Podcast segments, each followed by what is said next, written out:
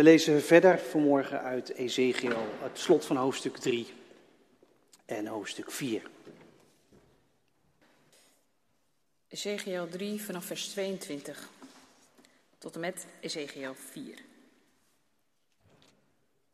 De val van Jeruzalem aangekondigd. Op die plaats werd ik opnieuw door de hand van de Heer gegrepen. En hij zei tegen mij: Sta op, ga naar buiten, naar het dal, want daar wil ik met je spreken. Ik deed wat mij gezegd was. Toen ik in het dal kwam, stond daar de stralende verschijning van de Heer, die ik ook bij het Kebaarkanaal gezien had. En weer wierp ik me voorover op de grond. Er voer een geest in mij, die mij weer overeind deed komen. En de Heer zei tegen mij: Mensenkind, ga naar binnen en sluit je op in je huis.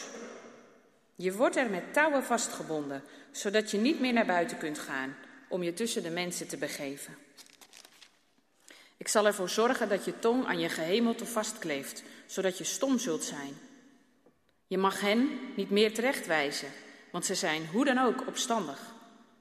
Maar wanneer ik me opnieuw tot je richt, zul je weer kunnen spreken.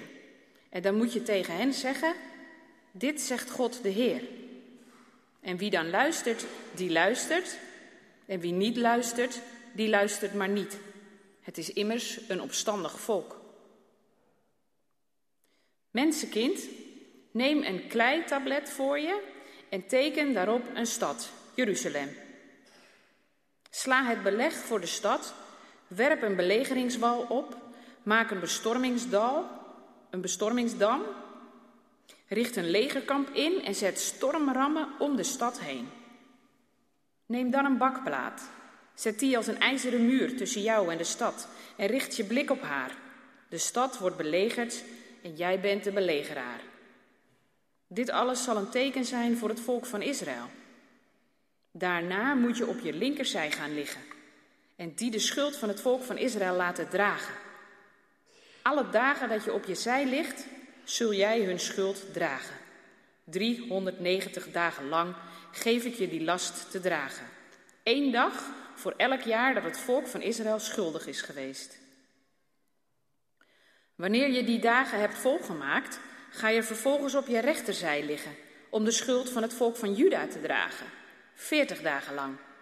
Eén dag voor elk jaar geef ik je die last te dragen. Je moet je blik op het belegerde Jeruzalem gericht houden, met ontblote arm en tegen de stad profiteren.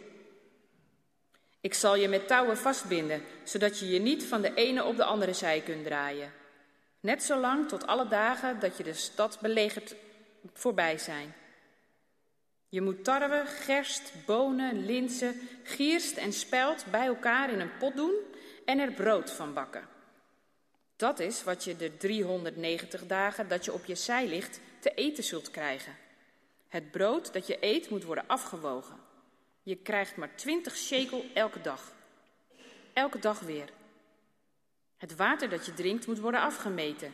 Je krijgt niet meer dan een zesde hin. Elke dag weer. Ook moet je nog een gerstekoek eten, die je voor ieders ogen moet bakken op menselijke uitwerpselen. Zo zullen alle Israëlieten in onreinheid hun brood eten, want ik zal ze verbannen naar andere volken. Ach Heer, mijn God, zei ik, ik heb mezelf nooit verontreinigd. Nog nooit in mijn leven heb ik vlees gegeten van een gestorven of doodgebeten dier. Nooit heb ik onrein vlees geproefd. Daarop antwoordde hij mij: Goed dan, ik geef je rundermest in plaats van menselijke uitwerpselen om je brood op te bakken. Ook zei hij tegen mij: Mensenkind, let op. Spoedig zal ik in Jeruzalem een brood, de, de broodvoorraad vernietigen. Dan zullen ze het brood dat ze eten moeten afwegen en daarbij door zorgen worden verteerd. En het water dat ze drinken moeten afmeten en daardoor van wanhoop worden vervuld. Ze zullen door honger en dorst tot wanhoop worden gedreven. Ze zullen onder de last van mijn schuld wegkwijnen. Dit is het woord van God. Ik realiseerde me tijdens de schriftlezing dat als je de eerste twee keer hebt gemist eh, van Ezekiel, dat je misschien wat context bij dit Bijbelgedeelte mist. Even heel kort. Dit speelt op de rand van de ballingschap. Een, een klein deel van de mensen uit Juda en Jeruzalem is al in ballingschap gevoerd. De elite, de leiders. Ezekiel zit daarbij. Dus Ezekiel is al in Babel. En thuis in Jeruzalem woont de rest nog. Nog, voor zolang het duurt. En Ezekiel die, die treedt dus op bij de ballingen in Babel. En, en hij profeteert tegen de mensen in Babel en vooral ook tegen de mensen thuis in Jeruzalem. Nou ja, dat even als, eh, als achtergrond. Zusters en broeders, gemeente van Christus, je zult de situatie ook wel kennen dat je iets heel belangrijks te zeggen hebt. Uh, tegen vrienden, of tegen je ouders, of tegen je kinderen. Maar dat ze niet willen luisteren. Je hebt echt een, een belangrijke waarschuwing. Hè? Of je wilt duidelijk maken dat ze iets echt niet moeten gaan doen. Of, of juist wel moeten gaan doen. Of dat ze iets helemaal anders moeten gaan aanpakken omdat het anders niet goed afloopt. Ze kijken je misschien wel aan, maar het dringt niet tot ze door. Of ze horen je wel, maar het bereikt hun hart niet. Misschien zeggen ze zelfs wel, ja hoor, ga ik doen. Maar je ziet dat ze niet menen. Je ziet dat ze zelf denken, praat jij maar lekker door, ik doe mijn eigen ding. Situaties zeg maar waarbij je op een gegeven moment uitroept, hallo, moet ik op mijn kop gaan staan of zo om jou duidelijk te maken wat ik bedoel? Hoe zit het? Je voelt je machteloos. Zoiets zou je bij God misschien niet verwachten. De God die spreekt en het is er. De God die sprak, er zij licht en er was licht. De God die zei, laat er mensen zijn en er waren mensen. Wij die in het bestaan gesproken zijn door God. God de schepper, hij heeft macht, hij spreekt en het gebeurt. Maar toch komen wij God hier dus wel tegen in, in die situatie van machteloosheid. Van grote opwinding, omdat hij iets ontzettend belangrijks wil zeggen tegen zijn mensen, maar ze luisteren niet. Hij wil hen waarschuwen voor de ondergang die ze onherroepelijk over zich heen halen met hun foute politiek met hun sociaal onrecht. De ondergang omdat ze het fundament van hun leven zoeken bij machten die geen leven kunnen leveren. Ze volgen de lifestyle-adviezen van die machten. Denk aan machten als succes en maakbaarheid, welvaart, consumptie, invloed, eer, imago. Je kent ze wel. Goden die je een autonoom bestaan beloven, maar die met hun adviezen de schepping kapot maken en de maatschappij onleefbaar. En die jouw leven uiteindelijk laten doodlopen. Het eindigt onherroepelijk met ondergang. God wil dat kwijt aan zijn mensen, maar ze zijn horende doof. Dus wij treffen in, in deze hoofdstukken God dus aan in die situatie waar, waarbij je je dus afvraagt, ja, wat, wat moet ik nu nog voor geks doen om, om, om door te dringen tot, tot de mensen aan wie ik iets wil zeggen. Moet ik iets bizars gaan doen of zo? Ja, en dat is dus precies wat, wat God hier gaat doen. Iets bizars. Door middel van de profeet Ezekiel. Geen woorden meer, maar dingen laten zien die tot de verbeelding van mensen spreken. Dingen die mensen van slag brengen, bizarre dingen ten tonele voeren. Het bizar toneel theater van het absurde. Een serie sketches is het, die uh, Ezekiel moet opvoeren aan het slot van hoofdstuk 3, hoofdstuk 4, ook nog eentje in hoofdstuk 5, hebben we niet gelezen. En het eerste wat Ezekiel moet doen is uh, zijn huis binnengaan, zichzelf opsluiten en zich laten vastbinden. En ik denk dat dat al de eerste sketch is. Er staat geen uitleg bij, maar het is wel duidelijk. Gods mensen zitten in ballingschap vastgebonden. En ze denken wel, het valt allemaal wel mee, we zijn met een paar jaar weer terug. Maar dat is niet zo. De rest die in Jeruzalem is, zal ook in ballingschap gaan. Een straf van God, die ze niet kunnen ontlopen. En Ezekiel mag daar dus niks bij zeggen, hè, bij dit toneelstukje. En ook niet bij de andere toneelstukjes die hij gaat doen. Hij mag niks zeggen, geen woorden. Het is niet duidelijk of hij fysiek niet in staat was om te spreken, of hij dat zo moet lezen, of, of dat hij uh, de opdracht krijgt dat hij niks moet zeggen en dus dat zelf uitvoert. Maar in elk geval doet hij het zwijgend. Want God is uitgepraat bij zijn mensen. Gewoon helemaal uitgepraat. En nu probeert hij het nog een keer met beelden om ze te raken en tot luisteren te bewegen. De volgende sketch die Ezekiel opvoert is met een, een tegel klei die nog nat is, een kleitablet. En de omstanders die zeggen, wat doet die man nou?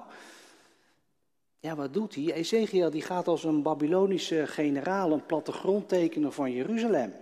En hij tekent een plan van belegering, een aanvalsplan. Hier de legerkampen, daar de dam om de poorten te rammen, hier de belegeringswerktuigen. Dat soort dingen zijn trouwens ook wel teruggevonden. Dat soort plattegrondjes en reliefs met plaatjes van al die belegeringswerktuigen. Nou ja, dat, dat is hij hier ook aan het tekenen. Alsof hij een Babylonische generaal is. En, en dan pakt hij een stalen bakplaat en daar gaat hij achter zitten. En dan gaat hij om die bakplaat loeren naar de stad. Ezekiel als belegeraar. En hij zegt niets. Maar de mensen zullen het wel begrijpen. Ze hoeven er niet op te rekenen dat ze snel terugkeren naar Jeruzalem. Ze kunnen maar beter tot inkeer komen, want Jeruzalem zelf zal van de kaart geveegd worden. God zelf gaat de stad aanvallen. Heb je het al gehoord van Ezekiel? Ja, die is Jeruzalem aan het belegeren. Ja, dat was eerst, maar nu gaat hij al dagenlang iedere keer op de grond liggen, op zijn zij, met touwen om zich heen en dan ligt hij te staren naar die belegerde stad. Ga maar eens kijken. En hij zegt niets. Ja, bizar, wat beeldt hij uit? Hij ligt de situatie van de stad uit te houden, lijkt het. Alsof hij draagt wat zij misdaan hebben of zo. Speelt hij zondebokje misschien? Ja, daar lijkt het wel op, inderdaad. Ja. De, taal die Ezekiel gebruikt om zijn opdracht voor deze sketch te beschrijven is priestelijke taal. Die ook in Leviticus staat. Bijbelboek Leviticus over schuld dragen en schuld van anderen dragen. Kijk, Ezekiel, wat is hij nou weer aan het doen? Hij schraapt allemaal voedselrestjes bij elkaar. En die stopt hij in een pot, dan maakt hij een, eh, een deegje van en dan gaat hij een koek bakken. En, en die gaat in stukjes, hele kleine porties. Elke dag een heel klein portje. Elke dag een heel klein beetje water drinken. Typische man, Ezekiel. Hij lijdt honger. Nou ja, dat zal wel zijn wat de mensen van Jeruzalem te wachten staat. Honger, dorst, Nou ja, zo laat God Ezekiel dus allerlei vreemde toneelstukjes opvoeren zonder een woord te spreken. Echt uh, leuk uh, lijkt mij dat niet. Ik, ik ben uh, sowieso heel blij dat ik geen profeet ben. Is wel een zware job. Al die dingen doen die God zegt. Jezaja bijvoorbeeld, hè, die, die moest eens een keer een tijdje lang in zijn blootje door de stad lopen op blote voeten. Nou ja, zo, stel je voor dat je dat hier eh, in de stad zou moeten doen, als, als een soort toneelstukje omdat God iets wil duidelijk maken. Het is trouwens opvallend dat Ezekiel niet alles wil doen.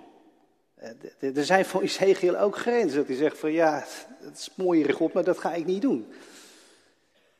Hij moet namelijk eh, een broodje gaan bakken op menselijke uitwerpselen. Kijk, het was heel gewoon om gedroogde koemest bijvoorbeeld te gebruiken, om daar als brandstof om daar uh, voedsel op te bereiden. Maar je eigen poep, dat niet. Dat juist niet. In, Deuteronomium 23 staat beschreven dat je je eigen poep met een schepje buiten het legerkamp, buiten het dorp netjes moet begraven. Eh, dat ga je dus niet bewaren om op te drogen en, en daarna dan een soort barbecue'tje ermee aan te maken. En, en ah, alsof je je eigen poep eet. En, en wat nog erger is, en dat is voor ons lastig om na te voelen, het is ook onrein. En ja, dat is een, een, een, een categorie die wij in onze cultuur niet goed kennen. Het betekent als je, dat je dan iets doet uh, waarmee je jezelf buiten de gemeenschap van mensen plaatst. En buiten de gemeenschap van God. Je maakt jezelf tot, tot outcast. Je doet iets waardoor je publiekelijk gecanceld wordt. Nou ja, dat kennen wij natuurlijk wel. Uh, dat, dat cancelen. Nou ja, onrein is dus dat je iets doet dat je publiekelijk gecanceld wordt. Uitgekotst. Door de mensen en door God. Dat ze allemaal denken, ah, weet je wel. En Ezekiel zegt dus, uh, ja, het is prima, Heere God, dat ik allemaal bizarre dingen moet doen uh, om de aandacht van uw mensen te krijgen. Maar uh, er zijn wel grenzen, zegt Ezekiel. Ik, ik heb altijd mijn best gedaan om geen onreine dingen te doen. dus u kunt ook te ver gaan met die ideeën van u om, om mensen wakker te schudden. Dat van die mensenpoep, daarmee gaat u te ver. Dat ga ik niet doen. Nou ja, God accepteert dat ook van Ezekiel. Goed, zegt God, ik zal het niet van je vragen om die grens van rein onrein over te gaan. Ja, het was bedoeld om, om mijn mensen te verbluffen en duidelijk te maken dat ze buiten hun heilige stad terechtkomen. Dat ze outcast worden, uitgekotst door mensen. Verbannen uit mijn aanwezigheid omdat ze niet willen luisteren. Maar goed, ik, ik zal het niet van je vragen, dit toneelstukje.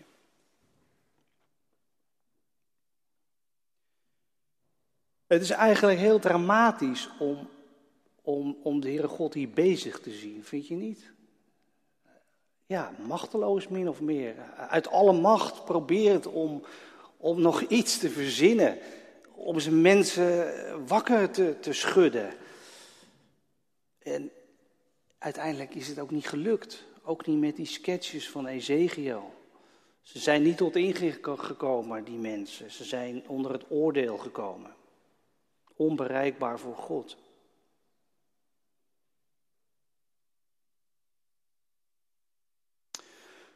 Kan God jou nog bereiken met zijn woorden? Of ben jij ook doof? Komen zijn woorden je niet uit? Heb je andere ideeën, betere woorden uit alternatieve bronnen die beter bij jouw belangen of verlangens of ambities passen? Kan God jou, u nog bereiken met zijn woorden? Of zijn Gods woorden voor jou misschien krachteloos geworden, soort dooddoeners die je niets meer doen, die in je hart niets meer uitwerken? Of ben je te druk om die woorden van God nog eens binnen te laten komen? Geen tijd om te luisteren? Maakt het luide leven jouw horende doof? Of, of heb je misschien te veel twijfels of te veel ongeloof om Gods woorden nog serieus te nemen? Eh, twijfels, vragen die als een soort noise cancelling eh, Gods woorden wegfilteren. Hoe ver zou de Heere God moeten gaan om jou te bereiken? Bizarre beelden, eh, gênante sketches, Beelden waarmee God de grens overgaat van wat nog betamelijk is. Walgelijke beelden, beelden die de uitbeelden tot outcast maken. Nou ja, vandaag zijn er beelden in deze dienst. Brood, wijn, op het eerste gezicht niets walgelijks aan. Het ziet er heel keurig uit bij ons op die avondmaalstafel. Maar vergis je niet, het is niet keurig. God is om jou en mij te bereiken een grens overgegaan. De grens van wat nog normaal is. Toen hij uiteindelijk geen profeten meer stuurde voor theater op straat, maar zelf als mens in de straten van onze wereld kwam lopen. En Jezus, God kwam in Jezus, Jezus ging een walgelijke dood in. De gruwelijke ook om naar te kijken, of te, te vies ook gewoon, om, tot je door te laten dringen. En, en vernederend ook. Dat je naakt aan zo'n houten paal hangt te sterven en te stikken in ademnood. Jezus die zichzelf tot outcast liet maken. Zondebok. Uitgekotst door de mensen, de stad uitgegooid, God verlaten. God die in Jezus God verlaten was. God gecanceld door God en mensen. Het is een vreemd mysterie eigenlijk, als je daarover nadenkt. Een mysteriespel zou je kunnen zeggen. Het is, het is een, een act die Ezekiel beslist geweigerd zou hebben. En volgens het Nieuwe Testament, volgens de schrijvers die het ons vertellen, was het een, een act van God uit liefde, uit, uit grenzeloze, zichzelf gevende liefde. Wat Jezus daar deed. In die, in die walgelijke act zou je haar zeggen. Ik, ik wil je vanmorgen vragen om er goed naar te kijken. Dwing jezelf om te kijken. Niet wegkijken. Laat het tot je doordringen. Wat God in woorden misschien niet meer in jouw hart terecht krijgt. Laat in je hart binnenkomen wat, wat God laat zien. Zijn boodschap dat je zonder Hem op een doodlopend spoor zit. Zo dood als de dood van Jezus. Dat als je de goden van deze tijd vertrouwt en volgt, die de verheerlijking van jou en je belangen uitvieren, die jouw welvaart uitroepen, dan gaat deze wereld waarin je leeft kapot. En uiteindelijk jij ook. Je gaat het zo niet redden.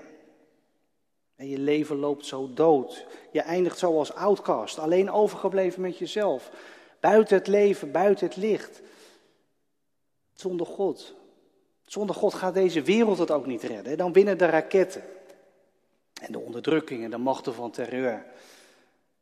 Dan is wat we gisteren zagen in onze media blijvend. Dan is Jemen blijvend, Oekraïne blijvend. Kijk naar wat Jezus doet aan dat kruis in de godverlatenheid. Als slachtoffer van terreur. Hij hing daar in jouw plaats en in mijn plaats. Dat, dat laat dat brood en die wijn zien. Het zijn geen keurige beelden. Ze verbeelden iets schokkends. Iets walgelijks eigenlijk. En dat klinkt misschien oneerbiedig, maar ik zeg het vandaag expres maar eens even zo. Als je het straks haalt en in handen hebt, brood en wijn, dan moet je zo eens naar kijken. Wat dat verbeeldt. Stukken menselijk lichaam, bloed, ondergang. En redding. En redding. Omdat het het is waar, waar Jezus jou dus uit vandaan haalt. Ze verbeelden een mysteriespel, een, met diepe, schokkende, alles in beweging zettende liefde. Een, een liefde die, die hoop wakker roept. Dat, dat als dit gedragen is en overwonnen, als er een weg doorheen is naar, naar het leven en naar het licht, ja, dan, is, dan is er hoop voor jezelf en voor Joden en voor Palestijnen. Als deze liefde wint in onze wereld en in jouw eigen leven, dan, dan komt het goed. En met die liefde komt God dus vandaag bij jou binnen. Misschien dat Hij met zijn woorden jou niet meer kan bereiken. Maar vandaag zijn er beelden. En je ziet het en je proeft het. En het daalt in je ziel. En het verovert je, toch? Jezus die jou is komen redden. Die je vergeving biedt en die jou aanraakt met zijn grenzeloze liefde. Ja, de liefde van Jezus neemt ons vandaag mee. Voor altijd. Amen.